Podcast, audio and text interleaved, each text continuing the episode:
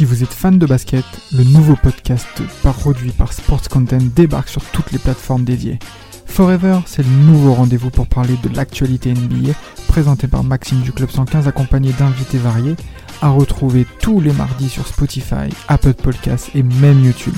Alors n'hésitez pas, rendez-vous tous les mardis avec Forever.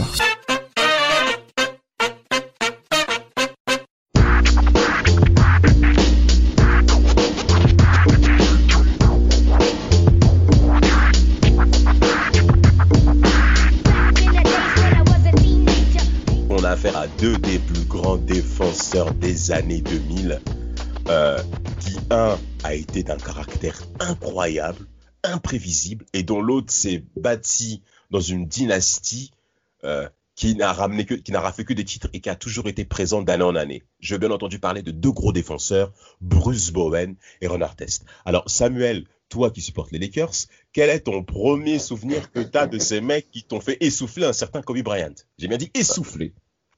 Ben, surtout, surtout euh, Bruce Bowen pour le coup, qui, qui, euh, qui dans bah, aux Spurs a été, on va dire, l'arme anti-Kobe, j'ai envie de dire.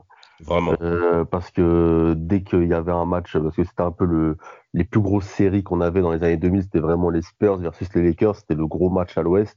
Et tu avais toujours ce duel, du coup, Kobe euh, versus Bruce Bowen, et tu avais l'impression que c'était vraiment le mec qui le faisait chier, quoi. Parce que euh, avait, il avait cette, euh, c'est- l'expérience, le, il était dur sur l'homme, il avait tout, quoi, en défense. Et on voyait que Kobe, c'était, c'était vraiment le joueur qui le faisait chier. Euh, Ron Artest, euh, ça, c'était du coup à l'est. Lui, Ouais. c'était plutôt le, le mec qui faisait chier les Pistons. Et bon, après, euh, enfin, il les faisait chier, c'était plutôt la, ba- c'était plutôt la bagarre avec les Pistons. Ah, vraiment. Et- Oh, après- mais toi- toi- voilà, voilà, voilà, voilà. Que- La bagarre. C'est tout ce que tu peux dire. Ah oui, la Voilà, c'est bagarre. tout ce que vous La pouvez bagarre. dire. Mais arrêtez, La les bagarre. gars. La On fait bagarre. pas un, pod- on fait pas un podcast sur Ron Artest uniquement pour parler de sa baston de 2000, euh, 2000 quoi déjà? 2004 Ouais, 2004. 2004. Arrêtez, arrêtez. Il n'y a pas que ça qu'à dire sur Ron Artest quand même. C'est y quand a, même un il y a exemple. le coup de Il coude sur, euh, même il y a le coup de coude sur habitué, James Harden aussi. Ouais. Oh, Vlad, t'es vraiment, mais t'es d'une vilainie. C'est pas possible. Vous- vous- en fait, il n'y a que ça qu'il faut retenir Ron Artest. La bagarre, la stombe, le coup de coude. Vlad, s'il te plaît, rattrape le coup. Non, bon, déjà, euh, déjà petit spoiler pour tous ceux qui nous écoutent. euh, si vous êtes un vendeur, déjà ce podcast n'est pas fait pour vous. Euh, je, préfère, je préfère le dire d'avance parce que ça va être moche. Et, et ensuite, non, bah, par contre, oui, c'est deux, en effet, c'est deux gars qui sont complètement estampillés. Attends, je vais me répéter, estampillés. oui, qui sont complètement estampillés. Voilà, défense, dureté. Et en plus, voilà, qui sont quand même allés dans des équipes qui sont pas non plus euh, des moindres. Hein. Euh, T'en as un qui était dans la dynastie, dans la dynastie Spurs, hein. il a carrément, il a quasiment fait toute sa carrière dedans. Et l'autre qui a quand même connu de grosses équipes comme les, euh, les Rockets euh, donc, des années 2000. Ensuite, il est passé sur, sur les Lakers avec, avec les titres. Bon, on passera par la suite. Donc, mais par contre, voilà, c'est deux gars qu'on peut, qu'on peut dire qui sont en mode lockdown, mais Ouais. deux profils quand même complètement différents. Absolument, absolument, deux profils vraiment différents qui ont même, même, même des, des profils de carrière qui vraiment qui proviennent de, de, de, de très très longtemps pour Bruce Bowen, hein, on peut le dire, hein, parce que ce monsieur a fait toute sa série universitaire. Euh, malheureusement, il n'a pas été drafté. Il n'a pas été drafté euh, et, et ça arrive. Et c'est bien qu'on parle un, un petit crochet par rapport à ça. Qu'est-ce qui se passe pour la plupart des joueurs qui ne sont pas euh, qui ne sont pas sélectionnés à la draft Vous avez une idée par rapport à ça quand même, Samuel, Vlad euh, Parce qu'il faut qu'on parle un peu d'eux quand même. Hein. Le monde de la draft, c'est pas que les paillettes. Hein. En NBA, c'est dur. Hein. C'est dur. C'est compliqué, et puis si tu n'es pas drafté, bah, comme on dit, tu vas euh, overseas, hein, donc tu vas directement euh, vers l'Europe pour gratter du temps de jeu, gratter de la monnaie. Tu te retrouves à Et- Nanterre. Ah, j'y Ouais, à Nanterre. voilà, voilà, Samuel, c'est parti là. Ah, Rappelez-vous de McFarlane, hein, à l'époque, euh, quand on était en National 1, après derrière, il est parti jouer aux Sixers. Hein. Mais il est allé jusqu'à la case 92. Et Et- ça, et- on est- et- on est là. Non mais toujours. Mais et par rapport à, à- et par rapport à, à Bruce Bowen, qui est déjà dès le au- départ dès la de Alphonse Brown, lui, au pont du Havre. Ah, mais non. En effet, saison 93-94 pour Bruce Bowen. Il est au Havre avec une moyenne de points incroyable. ouais, franchement, quand, j'ai fait mon, mes petites recherches euh, pour voir euh, ses résultats en Europe et tout, c'est un truc de fou. Enfin, le, le, gars, il avait des stats, euh, on dirait c'est le Kobe de, le, de la pro de la Pro B. Le mec, il, met, il tourne à 28 points par match. En plus, c'est la Pro B, c'est pas un championnat qui score à mort. Non, donc, donc les matchs, ils tournent à 60, 70 points par match. Et le mec, il claque des, une 28,1 points de moyenne. Quoi. Et la saison d'après, à Évreux, il tourne à 29,3 points sachant qu'après le mec il a une réputation NBA de mec défensif qui marque pas beaucoup de points. Tu vois vraiment la différence de niveau qu'il y avait à l'époque entre l'Europe et surtout la France et, euh, et, la NBA quoi. C'est quand même incroyable. Le mec est pas drafté en NBA, il se retrouve en Pro B, il tourne à presque 30 points par match quoi. Non, c'est ça. Et euh, bah, de toute façon, c'est quelqu'un qui a énormément marqué hein, à l'époque euh, en France. Hein. Euh, donc sur ses passages à la fois donc au Havre, il est aussi passé par le club d'Evreux hein, sur la saison sur la saison 93-94 et pour terminer en, en faisant d'abord un petit passage sur une ligue mineure aux États-Unis à Rockford. Et donc ensuite il est revenu à Besançon. voilà, donc le, le gars bah, il, avait, il avait sa notoriété et c'est quelqu'un voilà, qui a quand même marqué le championnat français avant de repartir euh, cette fois-ci aux États-Unis. Et bon, ça n'a pas été un chemin non plus euh, tout simple, hein, qui a été quand même euh, pas mal semé d'embûches avant qu'ils puissent euh, réellement obtenir un spot chez, euh, chez les Spurs. Non, non, non, absolument pas, parce qu'en effet, il y a eu ce parcours européen, comme vous l'avez bien dit, Samuel et Vlad. Ensuite, il a enchaîné avec aussi pas mal d'essais, hein, que ce soit des contrats de 10 jours avec les Celtics, avec le Heat de Miami, les contacts avec Pat Riley, et surtout la difficulté. C'est bien qu'on parle des journeyman un petit peu, hein, Bruce Bowen, parce qu'il revient aussi beaucoup, beaucoup sur ce genre de profil. Des joueurs qui luttent pour leur place en NBA. Bruce Bowen a clairement fait preuve de persévérance hein, par rapport à ça. Hein. Euh, pour euh, pour qu'il puisse s'installer, on voit des stats hein, du côté des Celtics, on voit que ça a quand même tiré. On voit quand même que c'est un joueur du banc du côté des Celtics. Mais il s'est accroché, c'est bien qu'on en parle parce que beaucoup de joueurs NBA abandonnent après 3-4 ans. Après 3-4 ans, quand tu n'accroches pas ton spot, notamment aujourd'hui, où ta place euh, n'est pas n'est pas sécurisée, tu peux facilement valser. Et après, on te dit bonjour, au revoir. On peut, on peut penser aussi à Mustafa Sonko par rapport à ça, qui avec les Clippers, hein, euh, où ça s'est pas forcément très, très bien passé non plus. On aura le temps de revenir là-dessus, je le crois. Euh, par contre, de l'autre côté, côté Ron Artest, début, enfance, difficulté. Hein. On voit déjà. Euh, le oh, eh, eh, Queensbridge. Eh, vous savez que son, vous savez que son voisin c'était Nas. Son voisin, c'est Nas, Nazir Jones. C'est la vie il explique bien pendant son enfance, son père a battu sa mère. Ok, il est l'aîné de six enfants en étant en difficulté financière. Bon, la famille type américaine classique, hein, noire américaine, hein, c'est bien qu'on précise pas les noirs. Voilà, les noirs, les noirs et le. Non, rien. Oula, je termine pas ma phrase. C'est ouais. comme ça. J'allais dire que c'est dinguerie. Euh, ensuite, Ron Artest, bon, c'est bien parce que son enfance c'est les playgrounds, comme un certain Stéphane Marbury, là de Samuel, non? Bah ouais, c'est les playgrounds, c'est New York, euh, c'est le, le, le, jeu pur euh, de la rue, quoi. Quand tu joues au quartier, euh, tu s'habitue à trash talk, à, à, à, jouer dur, à, jouer dur sur l'adversaire, à narguer les mecs aussi. Exact. exact. voilà, à, vouloir chambrer ou autre, et puis ça s'est ressenti après dans sa carrière NBA, il était toujours à la limite toujours Vraiment. dans l'oreille de l'adversaire, à, te chercher. Et il, était, il essayait de rentrer dans ta tête. Donc c'est c'est un mec, hein. on, aurait pu, on aurait pu parler de lui dans un épisode sur le trash talk carrément. Ah, clairement. Clairement. Vlad Non, c'est sûr. Bah, après, voilà, hein, c'est, bah, on connaît euh, les, les, enfances dans les, dans les quartiers, on va dire, un peu sensibles de, de New York. Hein. Voilà, c'est. Euh, bah, c'est le pur joueur, euh, ouais, c'est le pur joueur new-yorkais, donc ça joue dur, ça, voilà, c'est euh, c'est compétitif comme pas possible, et euh, bah, c'est tellement compétitif qu'il a même eu, euh, on va dire une anecdote, c'est même de l'ordre du fait divers, où il a carrément assisté assisté au meurtre d'un des joueurs sur un terrain de basket pendant un match dans les, dans les YMCA, là, dans les complexes sportifs, là, les YMCA. Dans, Ouais. un, dans un tournoi YMCA, il y a un mec il se fait poignarder par un gars qui a décroché un pied de table. Faut... Non, mais... Oh là là là là. là. non mais les gars, sérieux Oh. quoi. Oh là là. Ouais.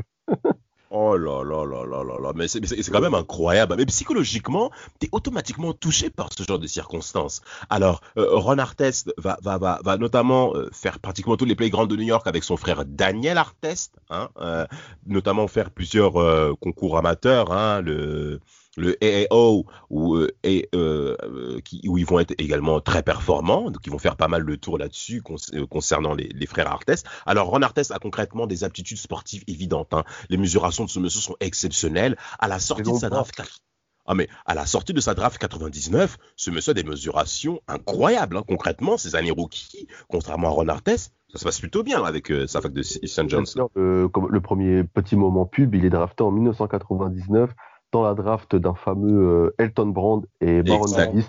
À qui nous avons consacré de magnifiques podcasts. Euh, nous vous conseillons de les écouter. Ah, mais vraiment, vraiment. Et draft 99 qui est intéressante.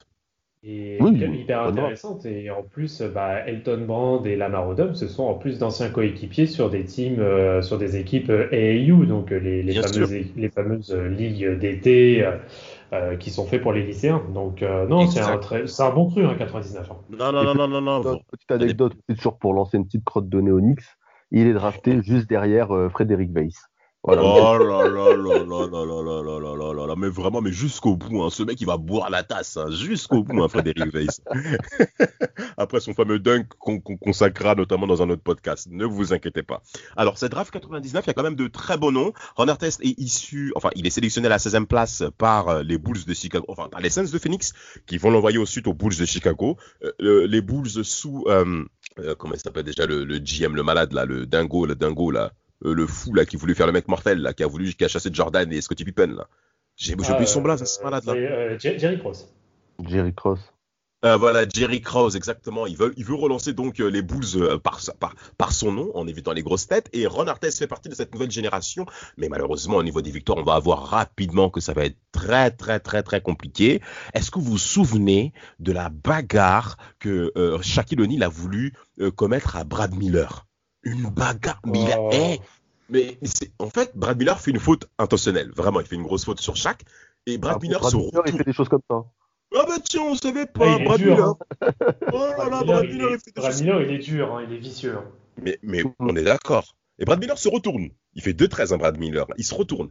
Et t'as Shaq qui veut lui mettre une droite. Et Brad Miller l'évite. Eh, Brad, il l'évite d'un coup. Et t'as Shaq qui veut sauter sur lui. Et qui vient à la rescousse Ron Artest. Avec qui? Charles Oakley. Vous, imaginez, vu le duo Charles Oakley. Ron Artest, eh messieurs, on est obligé de diffuser cette vidéo pour euh, la séquence de ce, podcast. En tout cas, euh, l'image qu'il y a toujours de cette scène, elle est, elle est grave drôle parce que on dirait ils sont en train de faire un zouk les mecs.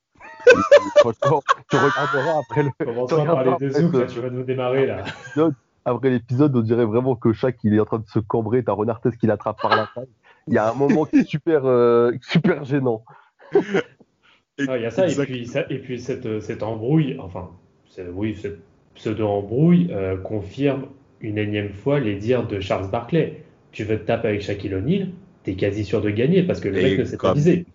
Exactement. Et voilà, c'est ce que je voulais dire. En tout cas, Ron Artest, au-delà de ça, fait quand même une, de bonnes années rookies, notamment les premières années rookies sont plutôt intéressantes par, aux Bulls, avec 12 points de moyenne, 3, 4 euh, rebonds, près de 3 passes. de carrière, hein. il, est, il est bon. Il est bah, bon surtout, offensivement, surtout, surtout, que c'est pas une première option offensive. C'est intéressant pour un artiste. Hein. après, c'est vrai qu'au niveau du shoot, euh, au niveau du, au niveau du, pourcentage de shoot, c'est pas trop ça, notamment les années Bulls où il a 30, où il a 40%, 43%, c'est pas trop top top. Mais surtout, c'est au niveau des steals. À l'interception, ce monsieur, il est exceptionnel. Vlad. Bah, il confirme son, il confirme son rôle de, euh, voilà, de, de, premier, on va dire, de premier rôle défensif. Euh, où il sent très bien le, jeu venir et euh, il arrive très bien à couper en effet des lignes de passe ou même directement euh, sur la, défense, sur le joueur même. Le, gars, vu en plus comment il est tanké, franchement, franchement j'aimerais pas me retrouver en un contre un contre lui hein, parce que lui, lui, franchement, c'est une dinguerie parce que le mec en plus il est massif, oh il est tellement massif.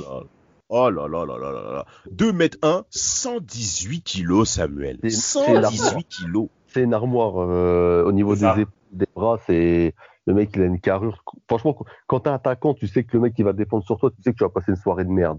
Non, Tu sais mais, que ça mais, va mais- être chiant. Ça va être. Je le sais. Et quand tu vois les matchs de l'époque, là, les, les séries de Pacers euh, Pistons, je jurais, tu transpires devant la télé juste en regardant les matchs. Les, les mecs, t'as t'as Ron Artest, t'as Ben Wallace, t'as Rachid Wallace et tout, mais t'as Oh. l'impression, en fait, c'est que des mecs qui, tu sens qu'ils vont te faire chier, en fait. C'est c'est horrible. Et Ron Artest, le mec, c'est un poison. Mais vraiment, mais vraiment, mais vraiment. Côté Bruce Bowen, on a en effet un début de carrière difficile, comme on l'a bien mentionné, mais qui va clairement commencer à se positionner au cours de la saison 2000-2001 avec le hit, hein, Vlad. hein. on voit des stats qui sont quand même intéressantes avec euh, 7 points de moyenne. Il, est concrètement euh, dans la rotation et, surtout, il a, il a enfin une saison complète avec 72 matchs en partant titulaire et 82 matchs enfin. Saison régulière quand même euh, par rapport à Bruce Bowen. Ah, c'est c'est ça, et puis, euh, et puis c'est vrai que c'était une bonne addition euh, sur euh, l'effectif de Miami. hein. On connaît très bien le, le style de jeu de Miami, euh, j'allais dire à l'époque, mais qui est même toujours d'actualité. Voilà, il faut Toujours. que ça défende, faut que ça joue dur, et, euh, et c'est là qu'il commence vraiment à se faire une réputation de vraiment de stopper défensif. Et, euh, et d'ailleurs, il sera Il même récompensé en étant, euh, en étant voté euh, dans la All Defensive Second Team. Euh, Exceptionnel. Exceptionnel. Très, t'as très bien fait de mentionner ça, euh, Vlad. C'est quand même exceptionnel d'avoir un joueur qui part d'aussi loin dans la hiérarchie NBA, vu le parcours qu'il a eu en début de carrière avec euh, les parcours européens, comme on l'a dit, et de le voir aussi performant, Samuel. Et d'ailleurs, à San Antonio, tu l'as rapidement vu que ça allait être compliqué pour euh, tes, tes, tes Lakers chéris, là. Ah, mais après, clairement, parce que t'avais avais quand même David Robinson et Tim Duncan qui étaient les deux, les deux sentinelles dans, dans la raquette. Sûr. euh, Tipeee qui était là à la main, et puis t'avais le Bruce Bowen qui, qui venait en plus dans le 5 euh, rajouter sa, sa touche défensive, puis en plus il avait un sacré shoot. Hein. Il, Bien tourne sûr, à, il tourne à 3 points, je crois à 44,1%. Euh, Ah, écran, il était bon aussi. Il était bon aussi.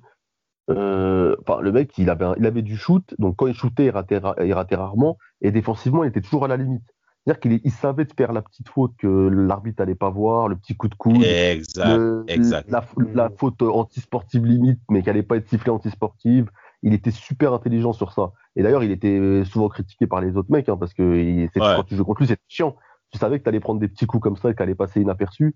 Et au final, il s'en sortait toujours parce qu'il avait une, cette science du jeu qui lui a fait peut-être plus que son talent durer dans la ligue et avoir la carrière qu'il a eue.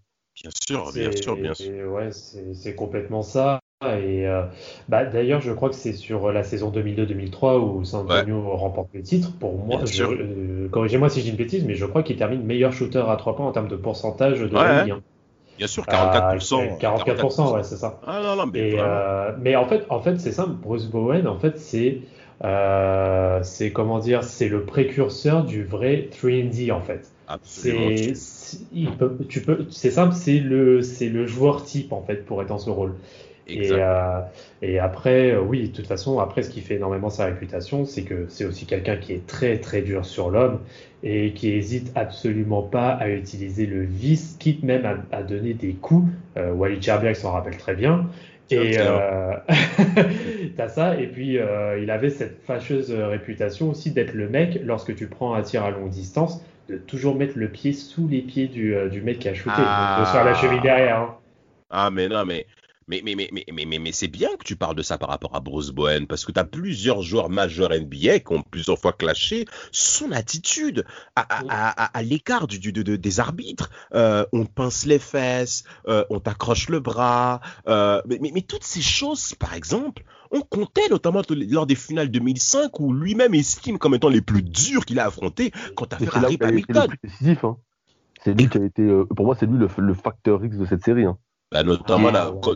Ah mais c'est bien que tu parles de ça parce que il a ralenti Rip Hamilton en un contre un parce que on connaît tous le jeu sans ballon de Rip Hamilton. Là concrètement, euh, c'est bien qu'on parle de ça parce que la différence par rapport à moi, par rapport à Ron Artest et par rapport à Bruce Bowen. Là, on parle de qualité défensive. Ron Artest en un contre un, Dieu sait que c'est difficile de l'arrêter quand t'es balle en main. Le seul mec que Ron Artest a estimé comme étant euh, l'attaquant le plus difficile à stopper, vous savez c'est qui? Brandon Roy. Brandon Roy. Mon Ah. Oh là là, c'est lui, qui l'a estimé comme étant l'un des plus difficiles à arrêter en un contre un. Contrairement à certains dans la ligue. Vince Carter, Tracy McGrady, Paul Pierce, euh, on a Realen, on a affaire quand même à de belles brochettes au poste 2, hein, de cette époque. Donc il y a pas mal de dieux dans notre contrat quand même à cette époque. Ouais, c'est ça. Bah, et après, pour revenir très rapidement sur Brandon d'ailleurs, on fait un très bon, on fait un très bon épisode dessus. Euh, mais euh, non, c'est bah, Brandon c'est simple, c'est le total package. C'est le mec qui sait absolument tout faire en dehors de, en dehors de gars comme Kobe éventuellement T-Mac. Et encore, moi, je trouve que, euh, je trouve que euh, Brandon Roy, ça, ça se tape quand même. Mais euh, oui, mais par contre, ouais, il faut se les taper, les gars. Hein, oh là là là là. Oh là là là là. Et quand tu vois qu'il a été, quand tu vois qu'il a été capable de carrément, je vais même pas dire arrêter, mais carrément d'annihiler certains, certains gros attaquants, alors, tu dis que le gars, bon, il mérite quand même sa réputation au bout d'un moment, quoi. Est-ce que vous avez une session majeure, Samuel, euh, où tu as le plus impressionné? Quelle est la série, la finale NBA où l'un des deux t'a le plus marqué? Parce que moi j'en ai, hein, je, vous, je vais balancer, hein, je vous le dis. Qui, hein. pour, euh, pour Ron Artest ou pour euh, Bruce Bowen Les deux bah, Forcément, Ron Artest, c'est la finale 2010. Bruce Bowen, bah, ouais, Bruce Bowen 2000, bah, 2005 contre les Pistons, je te dis, où je trouve que dans un match où tu as une équipe en face qui joue un peu dans son, dans son jeu, j'ai trouvé super serein et super décisif quoi parce que du coup les Spurs c'était pas forcément l'équipe euh, la plus dure sur l'homme ou autre c'est plus une équipe qui joue vraiment bien au basket ou autre. Et euh, je trouvais qu'il du coup il répondait bien au combat physique euh, que pouvait imposer, que les donner ouais, imposer les Pistons.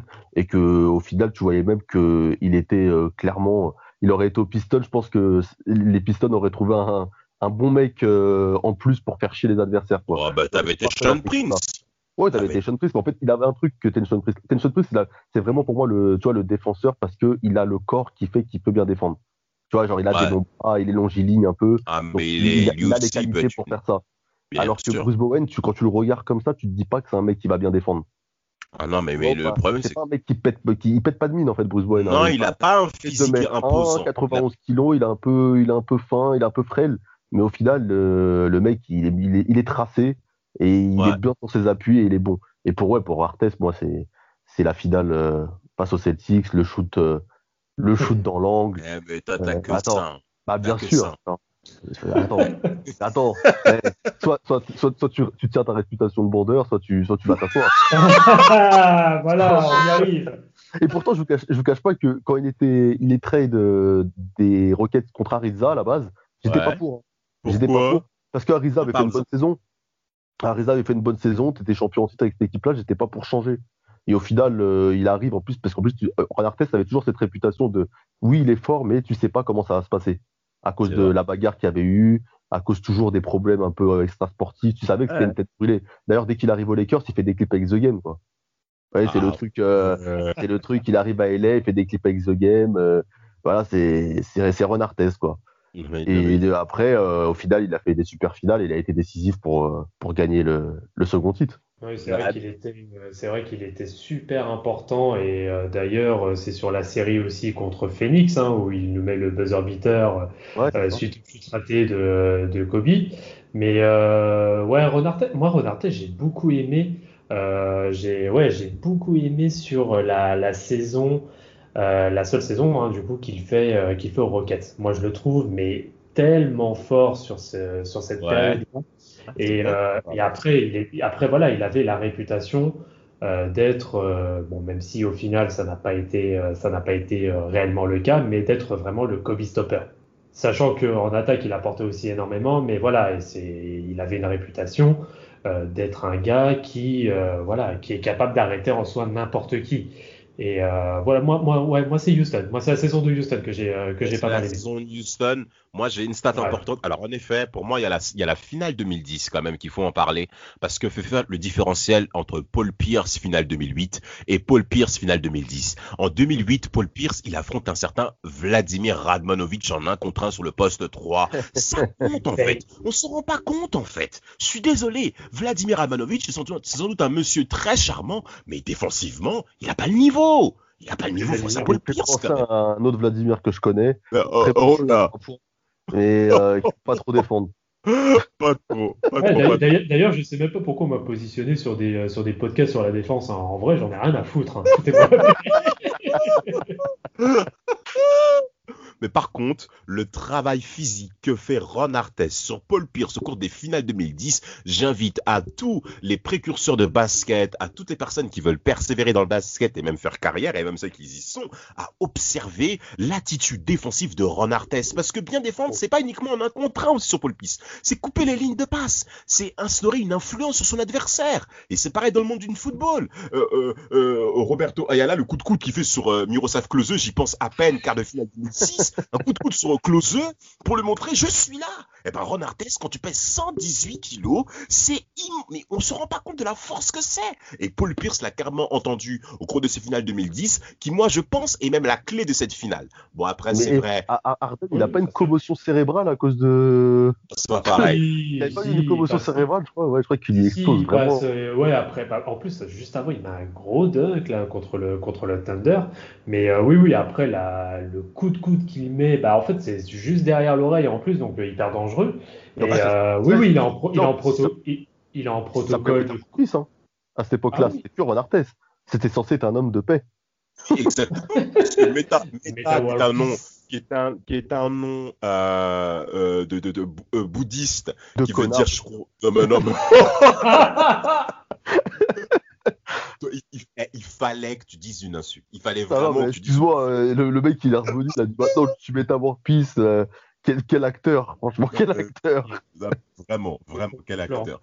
D'ailleurs, en parlant de ça, euh, alors par rapport à Bruce Bowen, moi ce que j'ai apprécié également chez lui en termes d'anecdote, c'est le fait qu'il ait ralenti les James. Les Brown James finale 2007, il n'est qu'à 22 points par match et surtout à 36% de shoot. 38 pour être, pour être gentil. C'est incroyable d'avoir ralenti les Brown James en un contrat au cours de ces finales 2007. On ne se rend pas compte de la toile d'araignée qui étaient les Spurs. Pour vous donner une anecdote, messieurs, euh, Greg Popovich, euh, il, euh, il, il, annonce, après, lors de la saison 2009-2010, que les Spurs ont ralenti défensivement en termes de chiffres, notamment au fait que Bruce Bowen est parti à la retraite. Ça, c'est bien vrai. On lui dit, est-ce qu'il faut rappeler Bruce Bowen Il dit non, pas besoin. Bruce Bowen était le joueur majeur défensif sur les postes extérieurs, mais Bruce Bowen était un élément du carrosse. Et ce qui est intéressant par rapport à Bruce Bowen, c'est qu'il s'est intégré au système Spurs. Et quel système? Concrètement, là, on a affaire à un joueur où le système a bonifié un élément, ce qui était le cas de Bruce Bowen. Bruce Bowen n'a pas eu peur de rentrer face à face avec Kobe Bryant. Kobe Bryant a toujours honoré les défenseurs qui aiment lui faire du 1 contre 1. Et c'est ça où il faut honorer ce type de joueur. Regardez les statistiques. On a affaire à un mec qui est deuxième meilleur défenseur en NBA saison 2005, 2006-2007. Il est élu dans le deuxième meilleur 5 défensif 2001-2002-2003. Et il est honoré de ses pairs en étant dans le meilleur 5 défensif NBA, saison 2004, 2005, 2006, 2007, 2008. Et d'ailleurs, et d'ailleurs 2004, 2004, c'est la, la, la, fameuse confrontation face à LA euh, avec le fameux shoot de, de notre ami Jdehak. Euh, et il, il, est, il, est, il, est, monstrueux aussi sur cette série-là. Hein. Et Kobe est vachement gêné d'ailleurs. Euh, c'est pour ça que la dernière possession, il pense que Kobe va avoir la balle, il ne le lâche pas d'une semelle. Exact. Et au final, c'est euh, Jdahek qui a la balle et qui nous met son fameux shoot. Et c'est comme ça qu'ils ont réussi à piéger un peu, euh, un peu les Spurs en leur faisant croire que toi allais jouer sur Kobe alors qu'au final, non. Et mais c'était clairement, c'était le pot de colle de Kobe. Hein. C'était, ah, il le lâchait pas. Incroyable. Il t'étouffe. Hein. Il t'étouffe. Hein. Il t'étouffe. Vous avez un élément qui défend aujourd'hui comme Bruce Bowen aujourd'hui, messieurs, euh, là-dessus? Ah, bah, le pour moi, ce qui et je pense c'est un peu ce qui manque euh, sur euh, sur la NBA actuelle, en tout cas sur la défense actuelle, c'est que tu sais, il te manque ce mec qui qui est prêt à tout, mais je dis vraiment tout pour que ton équipe gagne. Je m'explique. C'est le Bruce Bowen, c'est le type qui va être capable de te faire une flagrante 2 soit pour rebooster ton équipe parce qu'il a ouais. besoin d'un électrochoc ou qui en a besoin pour la win en fait, tout simplement. C'est le mec qui est prêt à se sacrifier en faisant des, des dingueries. Mais euh, voilà, c'est ce qui manque, je trouve, maintenant. Il n'y a, plus, il y a plus ce type de joueur qui est capable de faire un truc sale, mais pour le bien de l'équipe.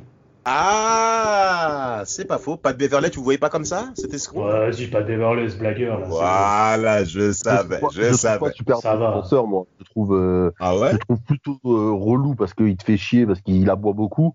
Mais je trouve pas que, je trouve pas vraiment qu'il, à la rigueur, s'il y a un mec que je trouve un peu qui défend pas mal, c'est plus Marcus Smart, tu vois. Oui, ouais. oui. À la rigueur. Je suis d'accord avec toi. C'est genre lui, je trouve qu'il déf... qu défend bien. Patrick Beverley, je trouve que c'est plus un aboyeur qui te fait chier, quoi. Bah, il, a, il, était, il était bon de base en défense. Et de, base, il était bon. Le problème, c'est que maintenant, Pat Beverley, bah, en fait, son, son, son côté à trop aboyer pour rien a pris largement le dessus parce qu'en soi, c'est un très bon défenseur mais euh, il a, mais il a pas, pour moi, il n'a pas l'intelligence, euh, on va dire collective que peut avoir notamment un Marcus Matt. Moi, je dirais, je dirais Bradley, tu vois, ou sinon, euh, comment il s'appelle, comme notre ami bah, Igodala, même si c'est pas, c'est, un ancienne génération un peu. Mmh, mmh. Je trouve qu'Igodala, c'est un peu ce profil-là, qui était très bon à, à 3 points quand il faut mettre son 3 points, qui sait défendre, qui sait scorer au final aussi, et qui a mmh. été décisif dans un titre. Tu vois, pour moi, c'est Igodala, c'est un peu le dernier mec qu'on a eu dans ce rôle de défenseur poste 3 qui qui peut faire pencher, et Bradley dans sa saison au Celtics, tu vois. Parce qu'après, je trouve qu'il s'est un peu perdu. Mais c'est un peu les deux derniers mecs. Et Marcus Smart, quoi, que je te disais, qu'on disait, que la blague, t'es d'accord. Après, le reste, je trouve, c'est beaucoup des intérieurs maintenant qui défendent, euh, enfin, qui ont ce rôle un peu de pivot défensif et qui. Il n'y a plus vraiment de bah, mecs qui défendent. Ne vous inquiétez pas, on aura le temps de faire un épisode là-dessus par rapport ah, à la défense de NBA aujourd'hui. Euh, oui, vas-y, Vlad. Euh, Samuel, tu voulais dire? Oh, Il faut faire une dédicace à Rafik, bah si. Il y a Jimmy. Jimmy, voilà Jimmy non mais, messieurs, par contre, j'aimerais s'il vous plaît que, vous posiez une question. Est-ce que vous pensez que Ron Artest est passé à côté d'une plus grande carrière qu'il était? J'insiste. Parce que lors de la saison 2002-2003, euh, bon, c'est vrai qu'on est éliminé au premier tour par les Celtics, où il n'a pas réussi à contenir Paul Pierce. J'ai bien, je me souviens bien de ce premier tour où Paul Pierce, justement, ben, détruit la défense des Pacers, hein, concrètement, hein, où Paul Pierce, contrairement à certains qui le considèrent comme un joueur très moyen, a prouvé qu'il était également performant face à une grosse défense. Euh, saison 2003-2004, on perd en finale de conférence Est face à une autre grosse défense, un autre gros collectif défensif qui s'appelle les Pistons de Détroit. Et en 2005, le début de saison de Ron Artest est exceptionnel. Avant cette, avant, avant la bagarre. Avant la bagarre, il est à 24 points par match. Il est le meilleur scoreur devant Jermaine O'Neal. Concrètement, Ron Artest partait pour faire une saison MVP. Pourquoi? Parce qu'il faut quand même mentionner qu'en 2004, Ron Artest est élu meilleur défenseur de la ligue. Contre des big men, notamment Ben Wallace, qui à mon avis a très mal pris le fait que Ron Artest soit un meilleur défenseur que lui. Il est évidemment, euh, je crois, dans le meilleur 5 défensif de la ligue, je crois, Ron Artest en cours de cette saison. Mais, mais, mais c'est pour vous dire à tel point que Ron Artest, purée de merde. De toute manière, il est, mais voilà, il est dans, il est dans NBA First Team défensif en 2004-2006 et dans la deuxième meilleure team 2003-2009. Est-ce que vous pensez que Artest est passé à côté de quelque chose de, beaucoup plus grand? Parce que quand vous regardez les stats de Ron Artest, moi je suis désolé, hein, il n'était pas loin du 3-4 passes décisives, du Cirbon, du 2 steals euh, aux Kings, où il avait même promis les playoffs, il avait promis du leadership. Euh, messieurs. Moi je pense qu'il manquait quelque chose un peu dans sa palette offensive pour être à un niveau un peu plus au-dessus peut-être qu'il aurait pu, euh, sur un plan euh, collectif, avoir plus, de réussite qu'un seul titre aux Lakers qu'il gagne à la fin de sa carrière en plus. Et que à Indiana, ça aurait peut-être pu être un. Euh, ils auraient peut-être pu aller chercher au moins une finale NBA. Et peut-être que les années à Sacramento, il s'est quand même perdu parce que Sacramento, Bon, je ne vais rien dire, Sacramento, quoi. Et, et puis, je pense que c'est surtout ça, parce qu'après, offensivement, il, il, a toujours tourné quand même assez, enfin, environ 16 points, 19 points. C'est ça. Il a, je pense que même au Pacers, avant l'année de la bagarre, enfin, en 2005, il a 24 points, mais je pense qu'à la fin, ça aurait tourné peut-être à 21, tu vois. Oui, ce qui est déjà. voilà. Mais je pense pas qu'il était, je pense pas qu'il aurait eu, tu vois, le, la palette offensive pour être euh, à un niveau au-dessus. Euh, pour les mecs de son poste. Je pense qu'il a fait la carrière qu'il qui, qui méritait. Il a eu le titre qu'il méritait aussi. Et je pense qu'il s'en sort bien, tu vois. Enfin, ah, je sais pas. T'as l'air d'éther là, euh, Vlad, là. Ah, je sais pas, ouais, parce que 2003, euh, saison 2003-2004, faut rappeler qu'il est All-Star. Hein. Donc euh, là, tu sens, tu sens qu'il est au sommet. ouais, tu, tu sens qu'il est clairement au sommet. Alors oui, en effet, le début de saison 2004-2005, le mec, il a quasiment à 25 points tu te dis que ça y est, là, c'est parti, le mec qui va décoller. Et euh, alors, je dirais pas jusqu'à être forcément un, gros franchise player et ensuite euh, ouais, exploser euh, les compteurs, mais je pense que ça aurait pu être un excellent lieutenant, notamment pour un Jermaine O'Neal à l'époque. Bien sûr, bien sûr. Bah, concrètement, en parlant, c'est bien que tu parles de ça. T'avais encore un, autre point à dire par rapport à Nartes là-dessus, en termes de ah bah, lieutenant? bah, C'est après, bon, malheureusement, c'est la bagarre hein, qui, fait, euh, qui fait tout chavirer. Hein. Euh, c'est compliqué. Hein. T'as dit quoi T'as dit quoi? Euh, être le lieutenant d'un lieu- être le lieutenant d'un mec qui est un lieutenant, c'est compliqué. Ah bon, Ah tu Jer- Jer- Jermaine O'Neal, non, quand même, à l'époque, euh, c'était Non, mais Oui, mais c'était le, me franchise- player d'Indiana, mais, mais justement, c'est peut-être pour ça qu'Indiana n'a pas, n'a pas eu le, les résultats escomptés. Pour moi, ça doit, être- ça doit être une option 2, Jermaine O'Neal, pas une option 1. Après, euh. Attends, Je te attends, trouve dur. attends, attends, attends, attends, attends, Samuel, excuse-moi. Quand tu finis troisième du classement d'MVP, tu considères que ça veut dire que tu es un lieutenant? Tu te, fous, tu te fous de nous, en fait. Euh, O'Neal, t'as mis une troisième derrière Tim oh, ouais, Duncan et Kevin ouais, Garnett en écoute. 2004. Mais oui, mais Tim Duncan et Kevin Garnett étaient devant. Oui, c'est tout. Mais Jeremy Mais- O'Neal est troisième. Tim Duncan Tu peux et considérer Garnett, tu peux, tu les mettre en option 1, mais regarde, après, moi, pour moi, le seul mec intérieur de l'époque qui sont vraiment des options 1, je te le dis, c'est Shaq et, et Tim, euh, Tim Duncan. Si tu veux gagner, hein, Oh, les deux seuls intérieurs Ah, de si l'époque, gagner. Garnett, Garnett, Garnett, pour moi, c'est une, euh, une option 1 euh, très forte, il n'y a pas de souci. Mais au final, euh, au, au Celtics, je mets, je mets Pierce en option 1 pour moi. C'est ça, c'est normal. euh, l'option 1 de l'équipe. Pour moi, je te dis que les deux seuls mecs qui gagnent à l'époque, les intérieurs qui font gagner en option 1, ça s'appelle Tim Duncan et Shaquille O'Neal. Oui, mais en fait, que tu positionnes Ron Artest, parce que tu peux pas avoir Tim Duncan et Shaquille O'Neal partout. Donc, le fait que tu mettes Ron Ah oui, Artest en lieutenant derrière Jermaine O'Neal, c'est tout à fait compréhensible. Surtout que cette année 2004-2005, les Pacers ont mis leur bastonnade qui a même amené à ce que Jermaine O'Neal et Ron Artest ne s'adressent plus la parole. hein. Euh, pendant des années, hein. Jermaine O'Neal a même dit à je ne veux plus en entendre parler. Je suis bien passé pour en parler, puisque je suis un Jermaine O'Neal. Moi, je suis non. Jermaine Mais- jusqu'au mais bien sûr, toi, tu voilà, voilà, Eh, casse-toi, là, pour les Browns. Les champs, de céréales. Ah Comment tu le places par rapport à Weber, Salut, Lala. euh, Germaine T'as dit quoi? Par exemple. Chris Weber? Par rapport à Chris Chris Weber, Germaine Pour moi, Bah, c'est. Bah, tu le places comment? Parce qu'on parlait des Kings en- dans le dernier podcast. Tu vois, ce que je veux dire, c'est que, au final, c'est les sacs, ce que, ce que disait, euh, ce que disait Vlad le- sur, les, sur les sacs Talkings, que, que Weber, Ouais. justement, dans les, dans les instants clés, c'est ce qui manquait. C'était un peu qui, qui, qui craquait un peu dans les instants clés. C'était pas le. Quand, tu, quand ton option 1, c'est pas, une, pas une source fiable, tu vois, tu peux pas aller plus loin. Tu vois ce que je veux dire? Et Bah, Germain, le- je le mets un peu bah, cas-là, le- je, je trouve qu'il n'était pas fiable à 100%, tu vois. Après, Ron Artest, pour moi, euh, aurait pu être une super option 2, mais euh, d'une option 1 un peu plus fiable. Bah, en, tout cas, bon, en tout cas, en option 1, il a passé aux Kings. Il est allé aux Kings pour être l'option 1. Ça n'a Ouais. pas marché parce que les Kings étaient clairement sur phase descendante. Il a même critiqué McBibi au niveau de sa défense en disant que je vais devoir même défendre sur le poste 1. Ce que Bruce Bowen a très bien fait. Oh, bah oui, parce que Mac... d'ailleurs, dédicace à Yes Bibi. Hein. Franchement, là-dessus, euh, ton McBibi, il est claqué. Hein. En, en tout cas, en défense. Euh, ce que Bruce Bowen a très bien fait. Non, mais non, je, je tacle les mecs. Je tacle les mecs. Ce que Bruce Bowen a très bien fait en défendant sur Steve Nash. Souvenez-vous de la série 2007, euh, même 2005, où Bruce Bowen défend sur Steve Nash au poste 1, vu que Tony Parker, euh, il pense être le meilleur, mais en un contrat en défense, on a vu que Stephen Marbury l'avait laminé. Euh, messieurs, euh, dernier mot avant de terminer cette- ce podcast. Qu'est-ce que vous Ah retenez oui. de ces deux mastodontes? Ron Artest a fini au Knicks. Avant de retourner Ah, aux Lakers, bien sûr. Il est retourné aux Lakers. Ouais, il est retourné aux Lakers. Et il est passé Mais- par la Chine et l'Italie entre temps. Bah oui, Ah mais ça, bah. c'est c'est le combo, c'est le combo des Le têtes combo. brûlées. Chine, Nix. Chine, Knicks. C'est le combo diabolique. Tu fais Knicks, après tu vas en Chine. Je suis désolé, Brice. hein, va- tu, vas, tu vas nous envoyer notre chèque et, nous, et, nous- et tu vas nous virer après, après tous ces podcasts. Mais c'est pas possible, ta franchise. C'est vraiment Il pas aura le possible. droit. Il aura le droit, il aura le droit. en ce moment, vu que les Knicks, là, en ce moment, ça se passe bien, là, il est au taquet, là.